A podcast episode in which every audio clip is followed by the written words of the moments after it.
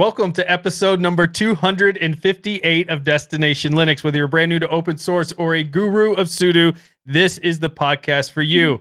My name is Ryan. I'm Jill. And I'm Michael. Hey, Michael, where's the whole mustache thing from the 30s where you're all like Oh. sophisticated and such? What Well- happened? Well, you see, people, what happened is we were recording this episode a little bit earlier than usual. We typically do it on 1 p.m. Eastern at, uh, at for on Sundays, and we didn't do it this week because of Christmas reasons. No, because Matrix Mhm. Eve. It's Well, Matrix that's because Eve. it, well, it, it is currently Matrix Eve. That's that's true. Yeah. But because of that, I didn't really have time from like work time to. if- For those who don't know, a handlebar takes a lot of effort to make because you have to like train it to f- like sit in a certain way. It's it's a lot of effort. So sometimes the episodes will be distinguished, sometimes they won't. It just depends on how much time I have before the show.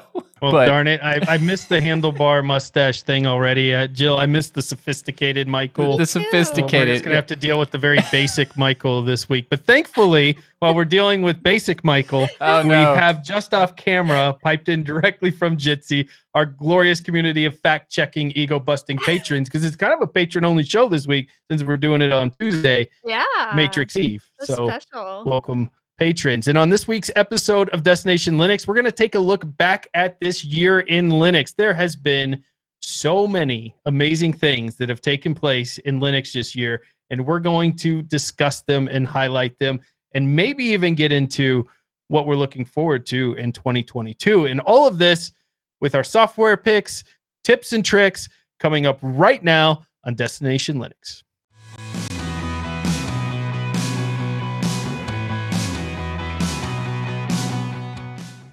This week, our community feedback comes from our forums, where Short Films Tall People asks the question, why use an advanced distro? So he says, just to preface, I, I'm not a huge computer geek. I use Linux for editing vi- photos, videos, audio, uh, graphics, and surfing the web. And I like it for the security, and I'm a big fan of open source software. I settled on Ubuntu Mate, and with Flatpak, I was able to get the latest of all the programs I use. I hear all the time more advanced about more advanced distros and how you will eventually want to switch to them. From my point of view, I don't see why you would need to switch for something that you can have, you know, you can just power on and get to your work and that's it. That's all you have to do. You don't have to constantly tweak things. I'm not po- uh, pointing fingers or trying to make a statement. I just want to know why should or why would you want to uh, try out something more advanced? And this is a very interesting question because I, I have a feeling that Ryan chose specifically to talk about Arch Linux. Is that the reason? Me? No, of course not. No, I think this is really interesting topic because when you think about when you're getting into Linux and you're starting out with a lot of people start with Ubuntu or something, maybe a Mint, something like that, and then they have this pressure because I know that happened with me in the 30 days of Linux where people were like, "Oh, you got to try this, you got to try this, you got to try this," and then they want to keep moving and trying these other things out there like Arch or more sophisticated distros and there's a lot of learning experience that comes with that. There's a lot of advantage that can come as a new person going through and doing that. But at the end of the day, Pop OS, for instance, or Fedora, or any of these distros that are also very welcoming to new people, have a ton of very professional developers working on them and using them every single day that are more professional than the people who are telling you to use Arch or use Gentoo or anything else. They do more advanced things in those distros and those people probably do. A lot of those people do. So what I'm saying is, at the end of the day, just because a distro is beginner friendly, doesn't mean it's also not expert friendly as well, and somewhere you'd want to stay in. So I don't think there's a push to or need for you to go to a more advanced distro. Use the distro that you love, that you get the most work done, the most productivity done in. And yes, I love things like Arch, and I think it's a good learning experience for a lot of people. And it's also a great experience outside of learning, just something you want to stick with if you like it. But if you want everything done for you and you want a distro that you can just get in, turn on, and get to work, there's nothing wrong with that either. I mean, there are a lot of times where I've gone away from Arch just because, you know, I don't want to maintain anything and I just want stuff to turn on and work and, and go. And there's a use case for both of those scenarios in my Yeah. mind. Absolutely, I think that's great points, and I do I do think it's uh, I agree that there's no real need to do advanced distros. If you have a distribution that you already like and it's working great for you, then fantastic. There's no incentive than other than you just want to do it. And I, but I do think there is uh, a lot of people talking about how you know they that you should use uh, this distro. Or for example, there there was a I've seen this many way too many times about like you're not a real Linux user unless you use blob insert blank or whatever, mm. or you're not a real Linux user if you, if you use this particular distro or whatever. All of that is nonsense because the the distro no matter what distro you're using, it's it's using Linux as the kernel. Then you're a Linux user. That's the important thing. So I don't. I think that's just you know absolutely nonsense. But uh, I do think if you want to use an advanced distro, you're gonna get some value from it by you know learning how uh, the system works. So if you're going to install Gentoo or Arch, you're going to learn a lot than you would more than you would do so uh, with uh, Ubuntu or Pop! OS or you know Ubuntu Mate or whatever those kinds of distros. You're you're going to get a lot of value from not having to do that stuff. But if you want to learn it, those are great. Those other distros are great for that purpose. Personally, I use Fedora because I don't want to do that stuff. And I already have done it in the past, which it was useful to do for me anyway. But I, am at a point where I don't really want to deal with that if I don't have to. So I use distros that don't force me to do that sort of stuff. So it just depends on your preferences, and no matter what distro you pick, you're going to have uh, a, whatever whatever experience you want to get, and that is fantastic. So Jill, we know that you have used mm-hmm. basically every distro that's ever been created. but the biggest Arch fan, you can never get her to stop talking about Arch. I'm almost sick of hearing. Yeah, kind of worse than you, Ryan. I mean, uh. bringing up Arch all the time. Well, it turns out short films, tall people. I am using Ubuntu Mate right now to prove a point. nice. There you go. Nice. I'm using it for broadcasting right now. And you can dig deep and make Ubuntu Mate really as advanced as you want. If you want to learn how to compile your own apps, you can. You can do that with any Linux distro. And you don't need a distro like Arch, Slackware, or Gentoo to become an advanced Linux user. Very true and uh, you know it it is nice to learn the slackwares the arches or the gentoos to learn how to build packages and and go that route but you you are not required to yeah those are distros if you want to force yourself to learn these yeah. well once you, you come yes. over here you're going to stay anyway so yeah just come over here and dabble in the arch world and just see what it's about yeah. and then go back yeah. to your regular distro no, I, I, think you can. I think you can use whatever you want, but there is a point though in certain software because he mentioned video editing, sound editing, those type of things. There are distros that do better with those things. Yeah, and absolutely. so in that case, it's not about being an advanced or non-advanced distro, mm-hmm. but it mm-hmm. would be about, for instance, you know, the work that Ubuntu Studio's done or Fedora's done with Pipewire, for instance. If you're mm-hmm. into the Love audio it. pieces, these are things that you may want to look at for an option for you to utilize as you're wanting to do very specific tasks with the distro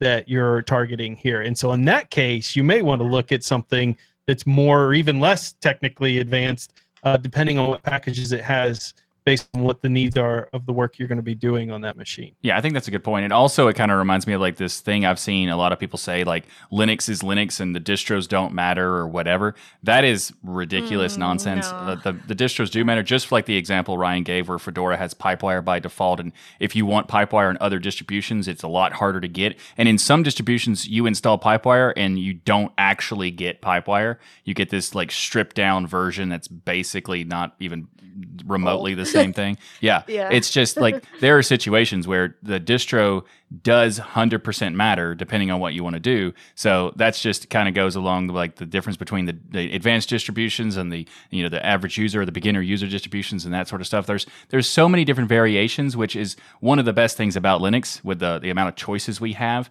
And on top of that, I have recently got an ultra wide, which I'm not really sure if I like an ultra wide. I know that's weird to say because a lot of people are like loved it and now you're complaining about it and I almost bought one and thankfully you complained about it right before I bought one, so now I don't want one. I'm going to wait to find out what this annoyance you have with it's all about. Well, it turns out I, I with a, an ultra wide, if you if you don't have tiling, I think that tiling is very important when ultra wide because I, I, like to have my like for those who can't you can't see right now because you're the, the monitor is underneath the camera, but I'm on the far right of the monitor because of how like kind of like being able to position everything is kind of awkward with a single ultra wide. So I started looking at different uh, tiling options that are available to me because of the all like I was saying the choices that you have for different distributions and also different uh, desktop environments environments. I you know- three. I three. Oh, Sorry, oh, you, something in my you- you have a cold or something? Is it? Oh. yeah, yeah. Coming down with something. Yeah, se- seems like it. Seems like it. Um, there, there's some uh, things I tried. I've I've used various different uh, tiling window managers for that purpose, but I like a desktop environment experience, and uh, so I tried Ubuntu Budgie's tiling uh, window shuffler thing. Also, I tried some tiling extensions inside of GNOME, and there is a lot of cool options that, that you can try out. Uh, but I, I kind of I, I really like how Ubuntu Budgie's window shuffler works. It's just it like it if it it's not the it's not very intuitive how the shortcuts function, but uh, overall it does allow you to have a lot of customization. And I could see myself using that that feature quite a lot. And I think Ubuntu Budgie is a, a fantastic option for those who want to try out uh, a Budgie desktop because I do think it's a very nice distribution. Uh, but I did notice that when I was using other things, I would constantly go like, "Oh, wait, I don't, I'm not in Plasma. Uh, uh, I'm I'm not in Plasma," and it just. You left KDE. Yeah. Is that what we're Yeah, getting out this did. story? Oh no! Well, I mean, like right. I mean, right I mean, now. KDE's Right, done now. Michael early. and KDE have broken up. This is like this is like Brangelina news here. This let is me clarify, Ryan. I am currently in Plasma, but this, All in my testing purposes, I had Okay, I I had gotcha, felt the all right. issue of like not having. But you know, there are so what's the solution then? I I hon- honestly I think that the more testing would be needed for the different tiling features, and I know that the next version of Plasma is going to have like a center your window on your screen, which would be very nice on an ultra wide, uh, but it doesn't currently have it. So uh, I you have to manually adjust things, and it's not very quick for my workflow yet. So I have a couple of options to me, which are not have an ultra wide and get rid of it and get another one like a non ultra wide version uh, or try uh, you know keep trying to look at like different ways to do the tiling approach. And it just it, the reason i'm bringing this up is because you you try out different things and you're experiencing you know this is more of like an advanced thing having to you know configure all these different things. It's not an average user would even typically have an ultra wide. You have to go out and pur- purposefully get an ultra wide right? So there are some times where you you try out something new and it's fantastic and you love it and sometimes you try out something new and you realize maybe it's not for you. And Like this the handlebar mustache. no no no that, no no no no. The handlebar mustache was amazing and everybody loves it so i don't know what you're talking about. Uh, but it's just just to say that whether an advanced distro is, is great for you or not that doesn't matter because if if you have a system that you enjoy you have hardware you enjoy then that's fantastic and uh, and also uh, plasma is fantastic just had to say that because it's Don't try to say that now. Don't try to like get in the graces of plasma again now that you've broken up with plasma I and you're a didn't budgie br- fan. Um, By the way, did- while you're happened? in GNOME, because I know you're trying that out too, gTile is one of my favorite tiling extensions in GNOME. So I like check gTile, but it it, ru- it I didn't like how it required the mouse too much as much as it did. Uh, but feel there, yeah. there was one There's that nothing was like um, i3. I mean, i3 is it. So i3 is nice. Uh, I do like it. Also, awesome. I like awesome. XMonad were good tiling systems, but they're they're those are just great. they're good for their purpose, but they're not like what I want. And it's just I am very picky apparently. And you know what you might like, Michael, is I did a hybrid of i3 and XFCE together where you have the whisker menu, Oh, but you have all hmm. the i3 tiling. It's out there on my GitHub, something you could play with. It's a Frankenstein, but man, it's kind of fun to play with because you get a little both worlds. You got your clicky, nice whisker menu with the search function if you want it, and you got all the i3 functionality there if you're feeling in the tiling mood. that does do a little that, hybrid. That does make me want Yeah. to. I am very tempted to try that. So I might, uh, you know, get some the whisker menu set up and you know twist my whisker of the handlebar. And, Oh, uh, God. There we go. What is happening? or you can try rat poison, Michael, and then you don't have to worry. you don't have to worry About about the mouse. That's true. Yeah, I, lo- like that. I I think Rat Poison is a fantastic cool. window manager. Not Yeah. because of what it does. It's not necess- that's not great for most people. You it- not having a mouse is not very uh, intuitive for sure for a lot of people. But the name of getting rid of a mouse and calling that window manager Rat Poison just pretty genius. just well done. Just well Well done. Well, Yeah. speaking of well done, our community, they do a great job making great topics out there on our forums like this that drive lots of conversation. As you can see, very simple question, but drove lots of conversation in the Mhm. community. And we invite you to go to dlnforum.com and join in on those discussions. Or you could be a part of the worldwide community, have your email heard here too. You get your official Yeah. DLN mug, fill it with some coffee or bubbly. You sit down in your nearest stool if you're a child, a chair if you're an adult, and you send an email to comments at destinationlinux.org. And if you include something about how great I am or how much you love Arch, it's definitely going to get read on the show. okay, that's not a requirement, but I wanted to say that anyways. Of course you did. Because uh, that because if I mention plasma too much, he has to mention arch too much. It's just like an automatic, you know. It's like a thing. Yeah, Yeah. it's just it's just how it is. it's okay. I love Window Maker. That's my default. Is that your default as window maker? Yeah. Well, you know what I love, Jill? Digital Ocean. And Digital Ocean is sponsoring this episode of Destination Linux. And now is the perfect time to dive into Digital Ocean. Their new app platform service helps you build modern cloud native apps for way less money. With that platform, you could build, deploy, scale apps and static websites faster and easier than ever using a simple, intuitive interface. In fact, I wanted to show Michael, who's playing in WordPress. I'm like, have you tried Ghost, the power of Ghost? He's like, I haven't played with it recently. So I went into DigitalOcean, I dropped a droplet, put Ghost up, and boom, was able to show Michael immediately the power that is Ghost. I mean, he knew most of it, but still, the point is, I was able to prove it to him that I could do it so easily. And I was able to do that because of DigitalOcean. That's true. With- DigitalOcean with- is also makes it super easy with the marketplace and those one click apps. is just fantastic. The one click apps are the greatest thing ever. I always, when I go into DigitalOcean, look and see if there's a one click app available first.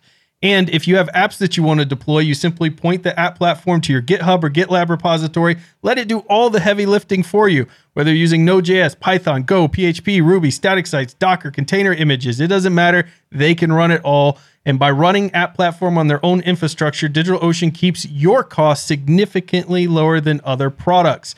The best part about this is since you are a listener to Destination Linux, DigitalOcean is partnered with us to give you a $100 credit to try this service out.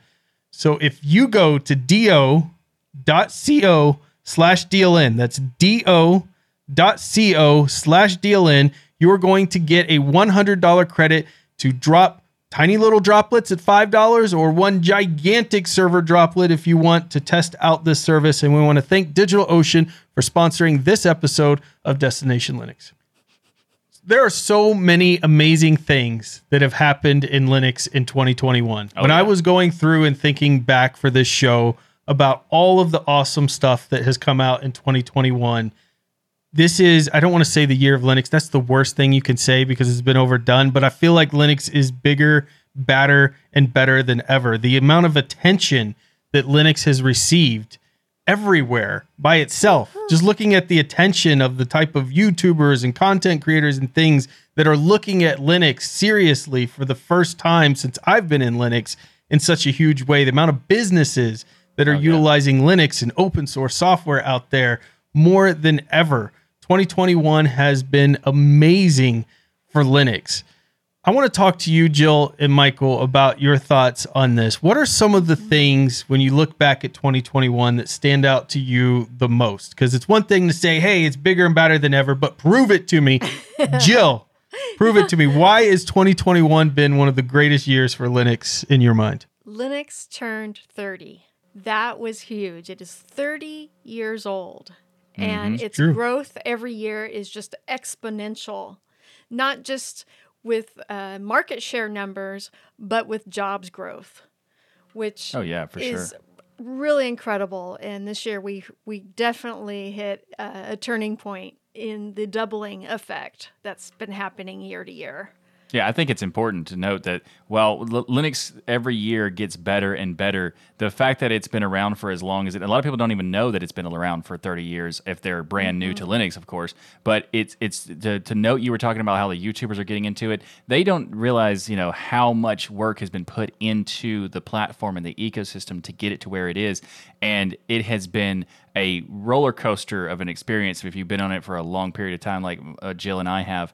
There, it, you, you, you, even Ryan, you've been on it for like five years now. You've seen it. The Yeah. Yeah. it's it's gotten some like crazy stuff happening, and just this year has a lot of crazy stuff. So the 30 years of Linux is a very important thing to note, and I think it's very important. I'm glad we put it right at the beginning because that is a very big milestone to put Absolutely. there. And I also want to put in the fact that we have a lot of really cool stuff that was announced, like hardware that was announced this year, uh, software that was announced this year. And I, I Ryan, I you you mentioned uh, earlier in the show Pipewire, and that has to be my favorite thing that I've been playing with. I mean, you have more experience with it now, so I want you to talk about like how you set up the the patron room to be able to listen and talk back during the show. Well, that's what I think is amazing about Pipewire is the fact that it worked with things like Jack and Carla and these other tools that people are familiar with. So I was able to use QjackCtl, which is running in the background. You've got Pipewire running, you've got QJack, and then I have Carla. And basically, I'm using that to pipe in Jitsi into this room here, which we're recording in VDO.Ninja. Mm. So it's piping all that audio in so the patrons can hear us and they can interact with us in after the show and they can also see video as well so i'm sharing video in there. And some of this stuff is done through hardware but that particular piece is done through software and pipewire. And i run pipewire and arch but of course you know people who've really been pushing pipewire forward a lot has been fedora and kind of pushing the boundaries of it and seeing what it's capable of and what it's doing. But the professional audio capabilities on linux has been a thing that is one of those items where if somebody was like, "Oh, I'm an audio professional," and they wanted to come to Linux in the years past, I was kind of like, "Eh, you better learn Jack um, because that's where you're going to need to be." Now, if you had just regular consumer equipment, the audio has always been great in Linux, but when you get into the professional stuff, that's where there's been some problems. But when we talk about Pipewire being amazing and stuff, you also have to look at the hardware side, which you mentioned for a second, and the audio equipment that now is supported on Linux that wasn't before. I was able to go out to the store, buy a Behringer X1204, plug it into my computer, boot Linux, and it recognizes it right away. I was able to get a Scarlett and do the same thing. I was able to get a um, the other one. I was going to say Focusrite, but that's the Focusrite Scarlett. But there was another model that I had before that that I was trying. When I first started four or five years ago in Linux, and I took one of the boxes and I plugged it in. It was a mixer. It did not recognize it at all. I could not get it to work. I had to go on forums and find what special mixer actually worked with Linux and all that type of stuff. But you don't have to do that as much today. And I think when we think about 2021, when you look at the Linux kernel announcements and you look at all the hardware partners that are enabling their hard- hardware each and every time a new Linux kernel comes out, that type of stuff takes things like Pipewire to a whole new level. Because what's Pipewire if you can't run any equipment through it?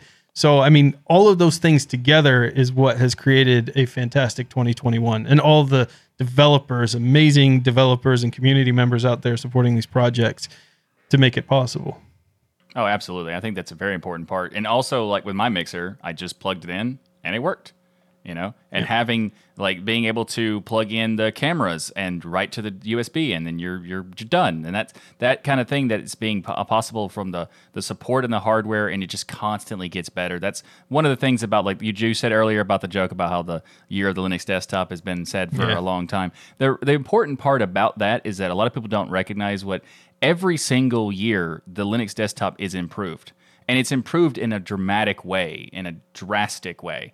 And it just it makes things like there is people talking about how they are trying to get uh, you know when they install a Windows they have to get drivers installed for their uh, CPU like why can't they just as they're installing get in the, like you don't have to do that with Linux because it's in the kernel the Intel drivers are built into the kernel. The AMD drivers are built in the kernel, and it's just super nice. And it gets better and better. And that's a great point about like the hardware and the uh, and the software working together to make this stuff possible has gotten just so much better, especially with this year and especially with Pipewire. Oh, definitely. Well, I want to let everyone know that I am using a, a DigiDesign MBox uh, 2 Mini uh, USB interface. That interface has been deprecated on Windows and Mac OS, and it doesn't work on those OSs. It's it's an older interface that literally cost um, almost over a thousand dollars um, in the mid 2000s, and it is plug and play on Linux. And I got it for Nice. twenty dollars on eBay. That's awesome. That's so you awesome. can bring in that is what's so amazing yes is is linux has become the most plug and play os in the world and it really has Yeah. The other one I was thinking of was called PreSonus. That was the other Oh, interface yeah, the that I had that worked Yeah. out of the box those are good with yeah Linux, which was absolutely amazing in itself. So all of these devices all working, plug and play, everything's working great. That doesn't happen, by the way, on an Apple. A lot of people talk Yeah. about Apple having this extraordinary interface, and there are great things about Apple. Believe me, there are some really good refinement and things they have. But it shocks me to this day about Apple being one of the best known for audio production and things Mm-hmm. because there is so much extra software you have to buy to do things that are built in to Linux operating system by itself. If you want to be doing OBS and doing additional recordings and it's very expensive. Very And that's all built into Yeah. Linux. And I was shocked. I have I have videos where I bought all this Mac equipment and I was doing those tests and I was shocked because I thought, my gosh, I see all these YouTube creators and they're doing all this audio stuff in Apple and they're doing it by spending all this money on extra software to do the things built into Linux. So Yeah. if we can get Pipewire where it needs to be and, and, and get it expanded out and show people what's capable here, this is going to be another area where Linux is going to dominate. Because we know we've already got Apple on the ropes when it comes to gaming. I mean, come on. Boy, have we really done some awesome stuff in gaming, though. Think about Proton and the Steam Deck. steam deck Can I get an amen on the Steam Deck right here? I mean, Absolutely. amen. on Amen. Absolutely. I Yeah. can't wait to get my Steam Deck. And Proton is a wonderful thing that it's been around for a couple of years, but the latest this year has just gotten so much better. Like basically any game I want to play is available in Proton at this point. Uh, and, and to be fair, I don't play that many games, but every time I've tried to play a different game, it has uh, it has been available just out of the box. And it's well, well after you turn on Proton, then out of the box, and it's fantastic. Fantastic, and I am such a huge fan of the work that the the CodeWeavers team is doing on Proton, and Steam is and Yes. Steam and Valve are working on Proton. Just such a cool thing. The and Lutris team. the Lutris Yeah. team working on stuff. Yeah, it's so it's it's amazing. Commandant.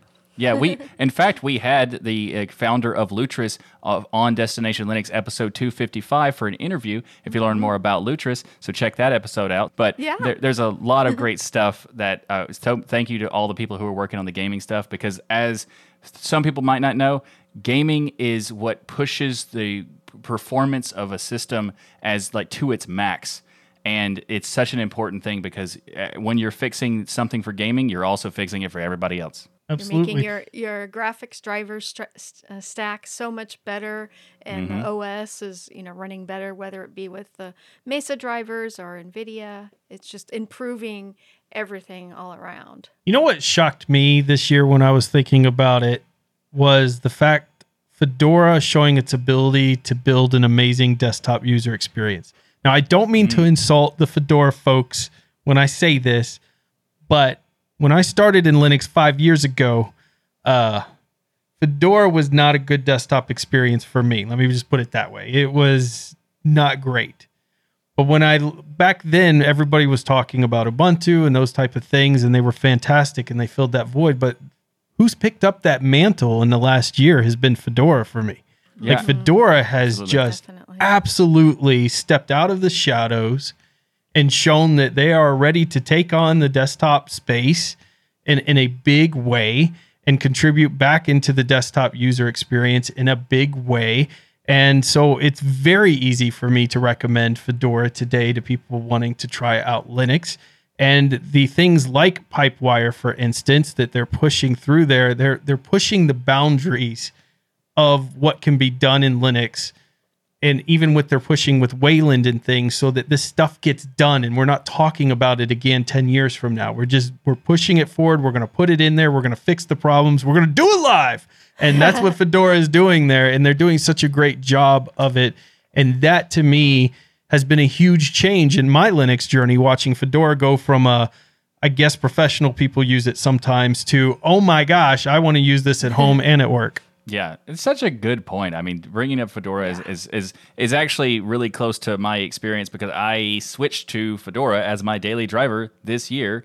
I mean, it's been a it was a little bit of last year too, but I've experienced it throughout this year, and it is such a good d- d- desktop and experience, and uh, just a good user experience overall. And it's it's funny you mention it because Uh, you said earlier that uh, when you first got into Linux, that Fedora was not a great experience for you, and I'd have to say around that period of time, it wasn't a great experience for me either. And but it's kind of funny. Hardcore. Yeah, yeah. Well, that's that's a little bit farther back, but the, Yeah. the it's it's funny because of the fact that we we've talked about it a couple times on the show, and I've repeated it probably more than people want to hear it. But I'm just gonna say it: the little Ryan on my shoulder telling me to re- rethink things, try it again. It's probably different now. You know, it's been a year, it's been five years, whatever. You haven't tried it in the li- or is- your opinion is kind of skewed at this point, and I like, oh Ryan, shush, and and then. yeah, just uh, go away. but then I try it, and it's been my daily driver ev- ever since. It's Yeah. just it's fantastic, and I've been I've been testing out all sorts of stuff because of that little Ryan on my shoulder thing. Ugh. But Yes. Everyone should have a little Ryan on their shoulder. I- that should be everyone's New Year resolution to have a little Ryan on your I shoulder. I agree. For that particular Yeah. reason, I agree. Just that reason. Just that reason. but I do think Fedora has been like a huge change for the past, I mean, past couple of years based on going back and trying other things. But for, I mean, having Pipewire by default, having Btrfs by default, uh, you know, put, putting the effort in uh, all these Btrfs, different yeah. things. Like, you know, it's Yeah, got Wire Plumber now. Wayland. You know, yeah, Yeah. Wayland pu- putting pushing Wayland efforts. Like, you know, I just applaud the Fedora team for what they're doing. Well, another company that has an amazing OS that is very progressive and has had a lot of amazing changes this year is, is System 76 Pop! OS. yeah. And Absolutely. they're, you know, they that one of the big things was their announcement of creating their own desktop environment, Cosmic in Rust. So that's Yeah. I am so excited about their desktop environment. Like I have Yeah. These dreams of what it could be because I feel like today we're in this void where none of the desktop environments are bad. Maybe there's a couple, but barely. They're all they're all pretty good, but they're all just pretty good. Like I need someone to come in there and give that like I don't know that outstanding desktop solid feel, and I feel like it could happen from Pop OS. It could happen from KDE. We talked about uh, was it last week about them kind of taking some looks at refining things. It could happen from GNOME. But I'm really excited that so many people are focusing on that and looking at that and trying to make a better desktop experience because nobody's quite there yet to providing a really great desktop closer. experience that I think people who aren't just fans like us would fall in love with. And so I, I'm very excited about that. And System 76 making their own keyboard here Oh, in the US. The launch keyboard. Yay. And of course, building their own mm-hmm. desktop machines that are absolutely gorgeous. For the first time in like 25 years, I was like, maybe I won't build my own machine. Maybe I'll get this one because the wood grain and the I way they built the cooling and the engineering they did behind it, I just, it's genius the work that they're doing over there at System 76. And I think Pop OS is an absolute standout distribution out there for people to check out in, in its own right for sure. Totally agree. Yeah, Ryan, and and like you were saying, it's not just the software; it's it's the hardware. They're they're Yep. trying to, and open sourcing the BIOS and all the work they have gone through the engineering of that, and making Linux better as a result of it, and getting more driver support on Linux. Yeah, and I, they've, they've done so many amazing things. Absolutely, it's a great point. I mean, Jill, you brought up the System 76 doing this stuff with Pop OS and the and the Cosmic desktop environment. I am so Mm-hmm. excited about that because just like Ryan said, there the, the desktop environments we have are great, and there's there's certain things that are you know kind of not exactly there with the full polish experience, but they all have like tons of value to them. Uh, I actually Mm-hmm. recently tested out GNOME, and I found some extensions that make GNOME look like magnifico.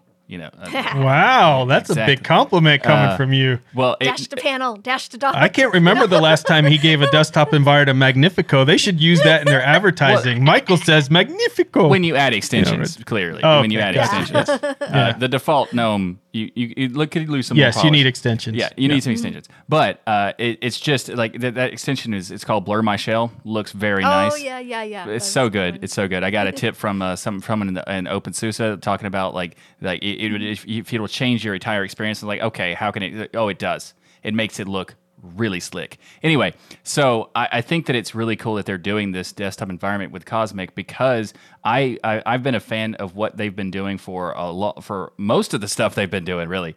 But the the desktop environment uh, space could be improved in a lot of ways. And I think that when the, the best example was when System 76 announced they were making Pop OS, there was so much people going like, "Oh, no, just another distro. Why are you doing we this? don't It's a need waste just of theming time." Ubuntu. Yeah, exactly. And then they prove without a doubt that they have a reason to make that distro and it was one of like what it became one of the distributions that people started recommending for beginners and stuff like that like that is a testament to the And effort they put in. professionals. Yeah, Yeah. so putting that effort into the desktop environment, I I can't wait. It's going to be I'm I'm going to be very excited to play with that. Okay, so when I think of exciting things for 2021, I can't help but think of Pine 64. Has Pine 64 not rocked our world in 2021? Yeah, exactly. When you think ab- about the product announcements that came out from them, they're, they're really the only Linux phone out there. Because someone's going to say, no, there's this other one, but no, there's not. No, there's not. There's one Linux phone out there that actually makes calls and stuff and acts like a phone, and that's the Pine phone. And then the Pine Phone Pro that they launched is amazing. But to me, I can't wait to get my hands on the Pine Note. But pretty Yeah, much say here. Pine anything, and I want it. Pine has done, I think, incredible things out there. My son walks around with his Pine watch, Pine Time Yep. watch, and he loves that in school. Mm-hmm. And it's got a little cool little game on it and stuff too. I mean, it's just so well done. Everything they do is very well done. And what I love is they do the hardware, they release it out to the awesome community, and the community goes in there and makes brilliant operating systems and things on it. Manjaro has done a lot of work with them, done a lot of great work with them, and the Pine. And so those two companies, to me, I'm just I'm just over the moon with Pine, and I can't wait to see what they're going to do next year. And hopefully, we get some of the exclusives again because I know it's going to be amazing. You know, like Yes. Pine So Pine excited. Pro Book Pro Two. I mean, is that a thing? Is that going to happen? I don't know what It I don't know what they're going to be doing, but I can't wait to see what it is because I just like you, I'm super excited to, to get the Pine Note. As soon as they uh, they, they announced we got the exclusive interview, like Ryan said, you can check out the, the links in the show notes. To, to, we'll we'll have a link for that particular interview as well as the interview about the Pine Phone Pro because it's just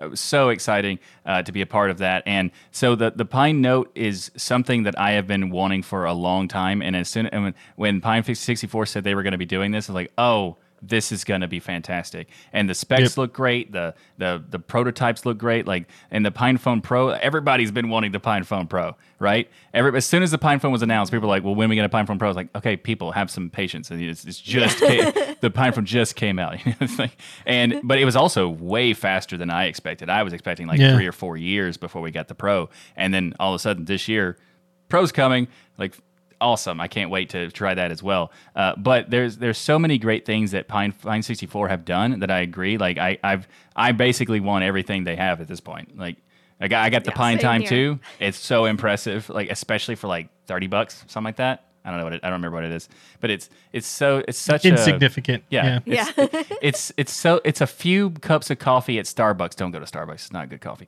But It's it's a one cute, cup of coffee. You've been to Starbucks lately? Holy moly! It is Yeah, just you really. can- I- you can live in the whole whole Pine 64 ecosystem for You could. for less the price of one computer from from Apple or yeah. you know Dell. So That's a good point. You could have a tablet, you could have a watch, you could have a phone, you could have it all right there. Pi- Pine's done amazing things for Linux and open source and the community. I'm just so thankful we have them in this community.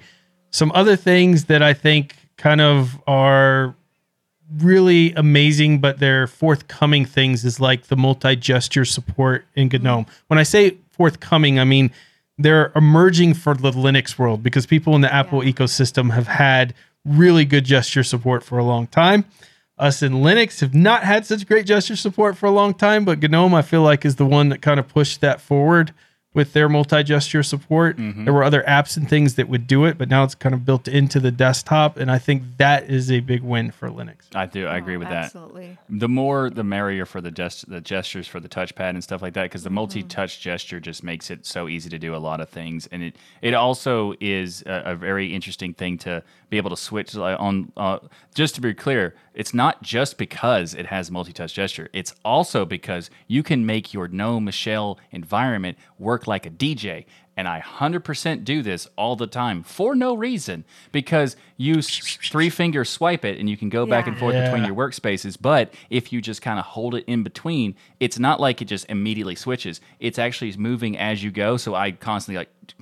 You're just sitting there Yeah. thinking, like, what do I want to do next on my computer? Just flipping the. yeah, I might like be it. exaggerating constantly, but it is a lot. I do it. I do it. I do it every time I turn turn the laptop on.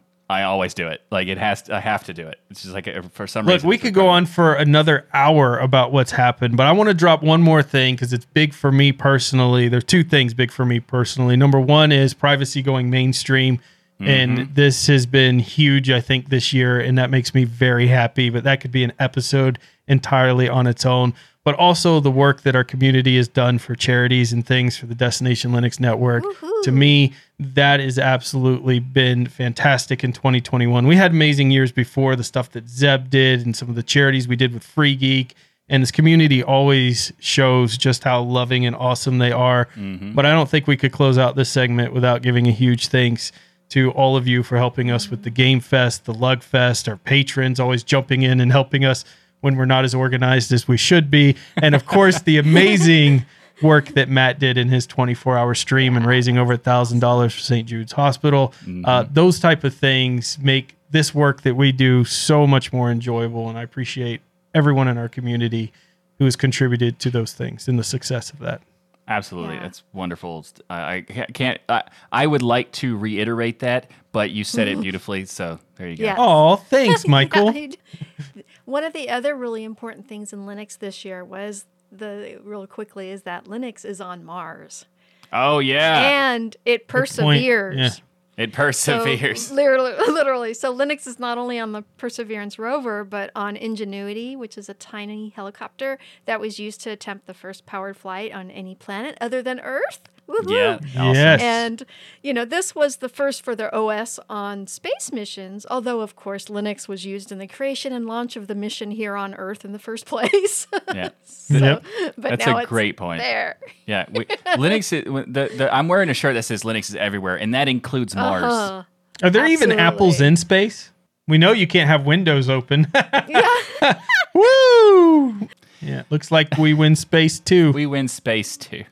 And also, just real quick, 'cause, you know, we we we talked about all the things that's happening for Linux, uh, you know, in like a year in review sort of thing. But let's, you know, Destination Linux Mm-hmm. also had a cool year as well. So we had Oh. interviews with Luchers, like I mentioned earlier, but also we had Red Hat Scott McCarty on episode two fifty three. Yeah.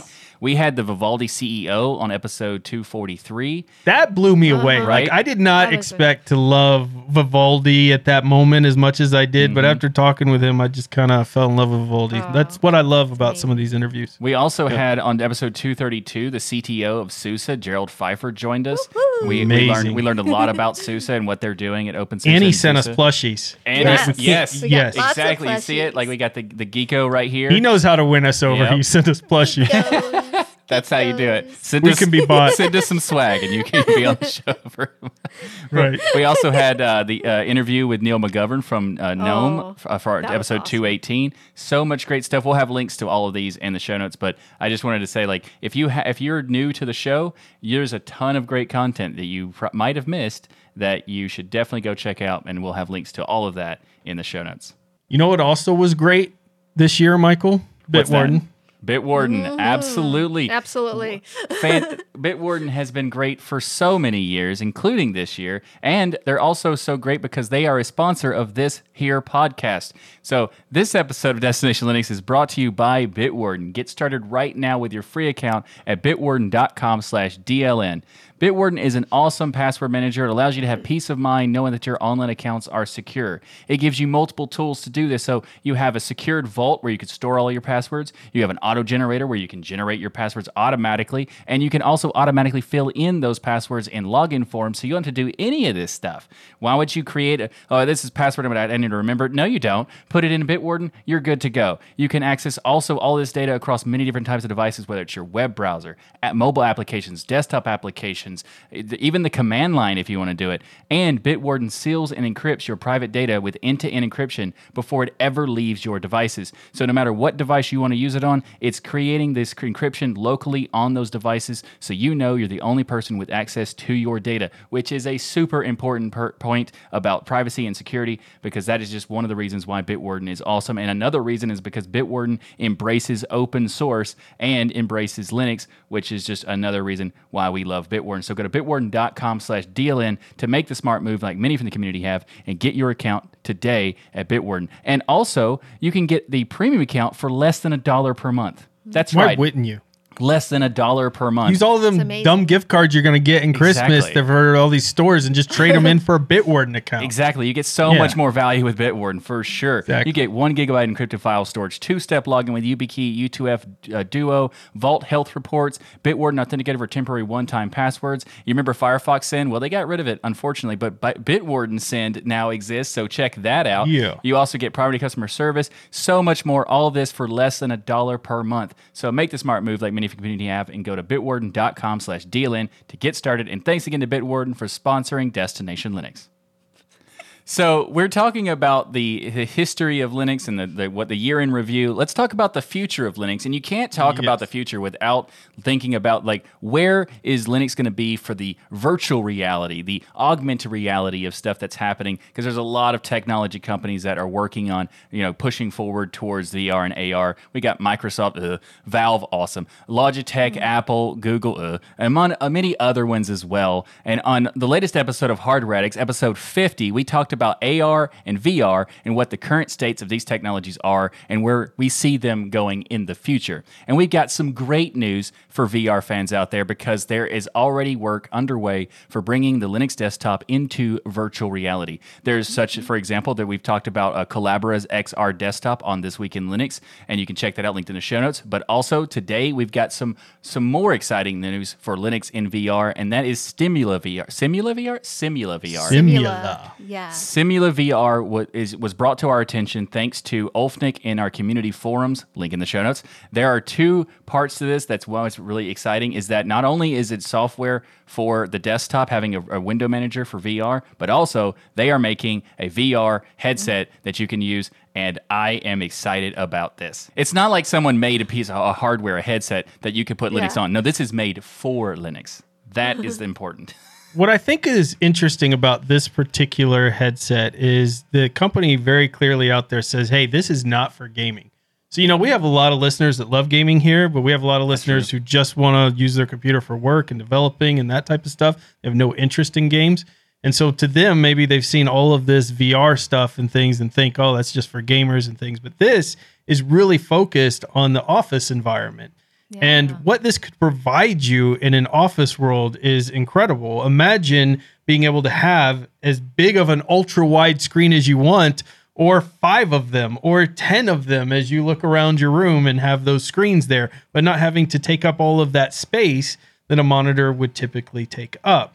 And of course, you have the whole minority report idea where you could move screens and things around, but you also have collaboration capabilities with AR uh, augmented reality that you could do with folks if you're collaborating on certain projects and things. You could be looking at the document while talking to them on a conference call. So you look down, you've got an augmented reality version of a document or some plans or maps or things that you're looking at. And you look up, you've got your conference call there. There's a lot of things in my mind that I could see that this type of technology could be used for outside of just games and things. And that's what's really interesting about this is Firefox, LibreOffice, Emacs, Vim, all of these desktop apps. They have that working right now in this headset. Like when you go to their site and they're demoing it, it's it's there and it's built on top of the Godot game engine as well.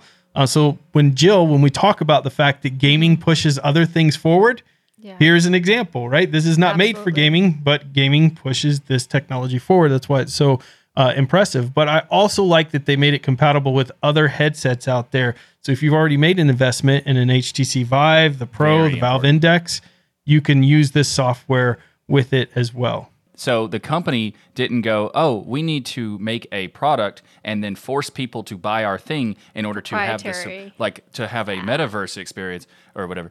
Uh, y- y- they're actually making a product that you can put on something you already have. See, that is they, they understand the Linux ecosystem. They understand the community, and that is a some, a fantastic Absolutely. thing. I was thinking in my mind when I was looking through this, what if Destination Linux next year is all done with Simula One headsets? Oh, you've got. Jill, you've got me, Oh, boy. and we all just have these headsets. So you don't really ever get to see our faces anymore, which kind of removes some of the, you know, Well, what we could do is instead we could record it in VR so they could watch it on their Simula ones, so they could look up in there and there's Ryan. They could look up there. There's Jill. oh my gosh, they be could virtually kick you off a stool like you're Oh, right there. Exactly. They could. do- There's so many possibilities you could have like with it. this setup. And you know what's really interesting about the Simula one? Go to go back to something that will that actually is a thing that you know.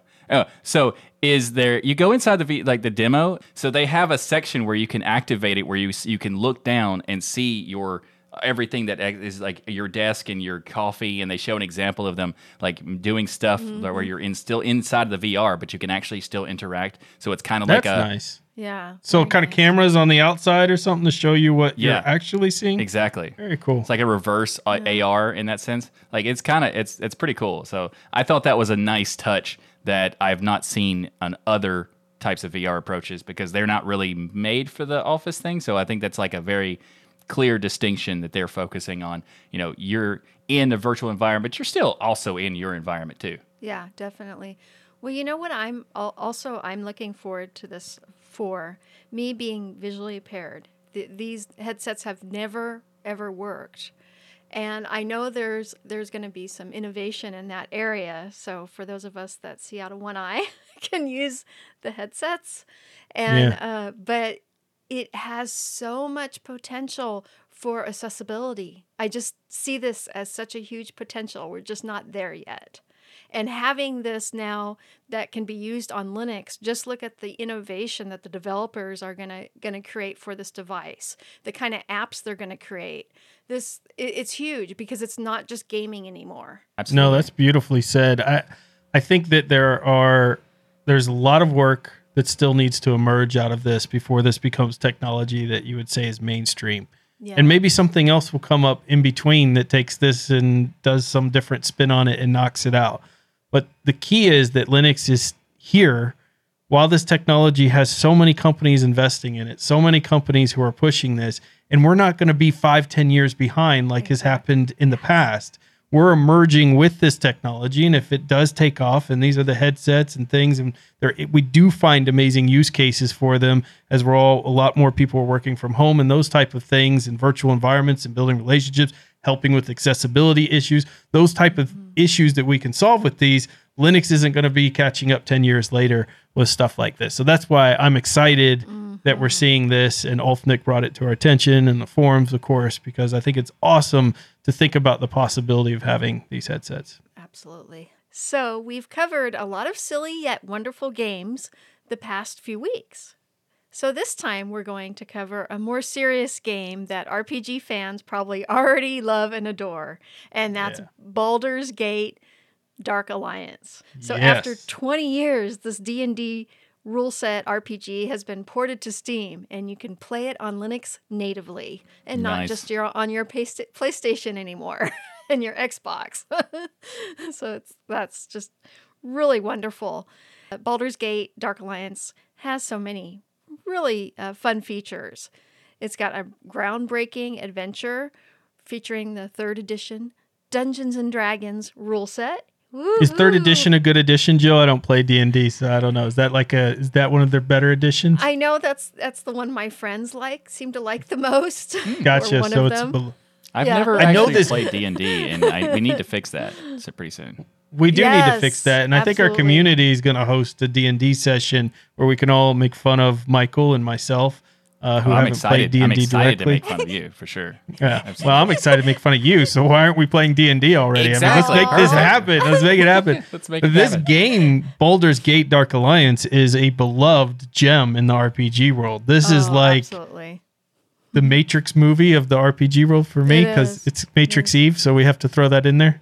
The other cool thing is about it is that it's also a great game for beginners to learn the rules of the D and D franchise Mhm. because it just plays easily with a mouse and keyboard. It's like Oh, that's cool. Torchlight, um, uh, the Torchlight series of games. It's I just love Really easy Yeah.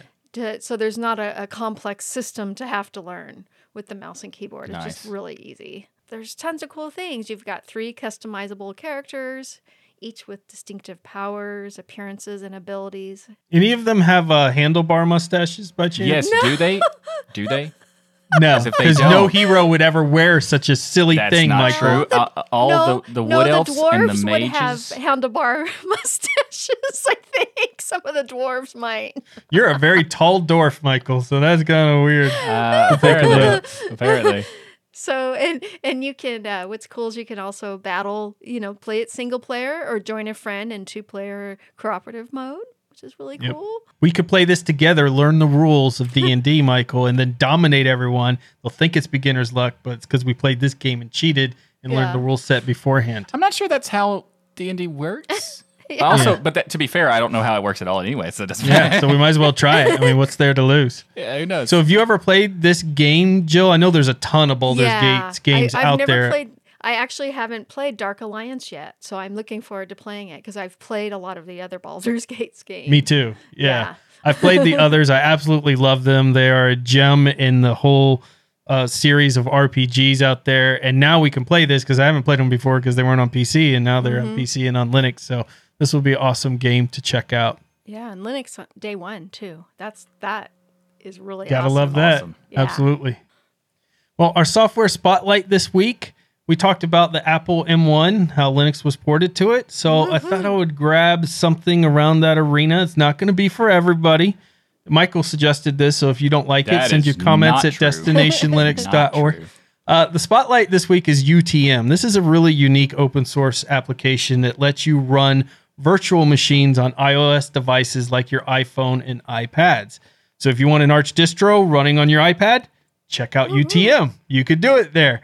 There's no jailbreak required for this. And another use case for UTM is for the M1 ARM MacBooks, which is how I actually found out about this program because the M1 cannot run the uh, virtual box on it. It just doesn't work. And they're apparently not going to make VirtualBox work for the ARM laptops in the Apple world.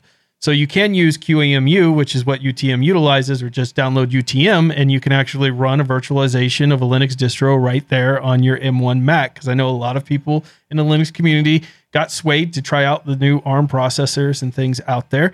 So since it's QEM, it utilizes the TCG accelerator and a Spice client for the metal side. So I have Debian, for instance, running on the M1 Mac that I have, and it runs really, really well. They've done a fantastic job with it. It has shared directory, clipboard, port forwarding, console modules, and there's over 30 plus processors supported from this software. So if you have an iOS device or the new ARM devices by Apple, check out UTM.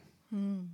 As a Linux user, you may need to see what user groups you are involved in. So, if mm-hmm. you're included in certain groups, you have different permissions and that sort of stuff. I'm not referring to like lugs or Linux user groups, I'm because there it is a Linux user. But instead, I'm talking about your Linux system user in part of different groups for permissions on your systems. So, although DLN community is a great group of Linux users, so you should consider getting involved in the forums or the matrix room or Okay, that was a bonus tip of the week, I guess. But the actual tip is related to seeing what groups your your user is a part of. So why would you want to do this? Well, maybe for some reason your user can't elevate privileges via sudo. That would be because your user is not in the sudoers group, and you would want to fix that. You know, check to make sure you can use this tool to do it, and that tool is ID. So to list all of the groups a user is a part of, you simply type ID, the username, and then dash P. And if you're wanting to check the current user's group, simply type um, ID dash P. Now, this is uh, uh, there's another command that's called groups that you might have heard before, uh, but ID can give you some other things that groups can't. Like for example, it gives you access to the numerical values in addition to the names, like the symbolic names, because groups will only give you the re- symbolic names of the different IDs, not the numerical value. So the numer- numerical value would come in handy for when you're dealing with network shared data, for example, and a lot of other things. So the ID gives you those things. Also, there's a lot more features that you can do and you know more switches that you can that are available in ID. So if you want you need to get any this kind of information for checking out what groups your user is in, then check out ID, and we'll have all this information in the show notes if you want to check out more details.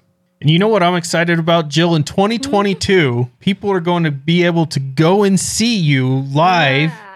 Hopefully, if everything Yes, stays the same at scale. Yeah. If scale is live, unless something happens, because we're in a pandemic world, you never know. But assuming everything goes as expected, March 3rd through the 6th, you could go see Jill at scale in Yes. Pasadena, California. And this is the largest community run open source and free software conference in North America. It's held annually in the greater Los Angeles area. You can go volunteer still, or you could just sign up to be an attendee. But the greatest part is you get to see Jill. I mean, do you need to say more That's than it. that? Aw. That's all you Everyone need. should travel to go see Jill.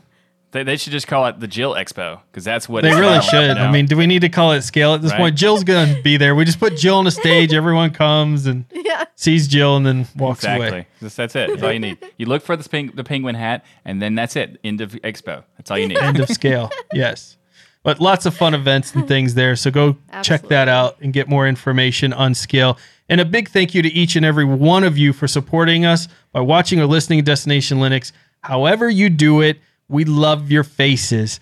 And I also want to wish all of you a very happy holidays and happy new year. We recorded this episode earlier on Tuesday, or as I call it, Matrix Eve, before the new movie comes out. Uh, so Oh, we really? can celebrate the holidays. Eve? I haven't heard that before. Yeah, Matrix. the Oh. new Yeah. movie is coming out. That's the whole exciting thing Oh. right now. It's not Christmas or the holidays. That's the first time you Eve. mentioned that today. Yeah, shocking. so happy holidays to everyone and a happy new year as well. And also, we are here every Sunday, usually at 1 p.m. Eastern live. So you can go to mm-hmm. dealinlive.com. And the best part is that everyone is invited to watch the recording of the show each and every week, unless it's this week because that's a patron only thing because of the changing of the. Anyway, you get it. So go to dealinlive.com to check it out every week, Sunday at 1 p.m. U.S. Eastern Time. And we also have our glorious patrons getting extra perks and top on top of that being able to check out unedited versions of the show and we also have them join the patron post show which is just an awesome time so you can join us in the 60,000 square foot digital stadium immediately following the show. Every show every week and if you want to become a patron go to destinationlinux.org slash patreon to sign up and of course we also have swag that you can check out because we're so much cool stuff. We got the Destination Linux shirt, Destination Linux mugs, this the, the Linux is everywhere shirt. So much great stuff. Great There's also- holiday gifts. Exactly, holiday Yes. gifts. I mean, if you want to celebrate the new year in a, in a great way, you can get some swag for that with hoodies and mugs and stickers and backpacks. So much cool stuff. Dealinstore.com. And make sure to check out all the amazing shows here on the Destination Linux Network. We have the Sudo Show, This Week in Linux, the DasGeek Channel, Hardware Addicts, DLN Xtend, F- Fedora Podcast, GameSphere.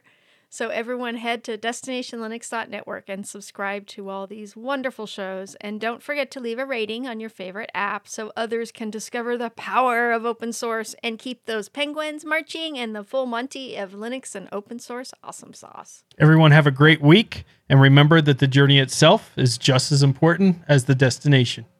Thanks, everyone. Happy New Year. Bye. We'll see you next week. Probably. Yes. Yeah. Depends if it's live or not. But we'll, we'll, we'll still do the show. Probably. But it might not be live. It might be live. It might not be live. Might It de- be. I don't it know. It We have to see if We'll. Jill's going to party with us or not. yeah, I will. Oh, But my you know what time did it is. You know what time it is now, oh. Ryan. It's time It's to check. Matrix Eve. It's well, yes, it's Matrix Eve, but it's time. It's time to go to the patron post show and hang oh, out Oh, with yes. the patrons. Yes. and Let's go do that. then Matrix Eve. Yes, and Yeah. then Matrix Eve.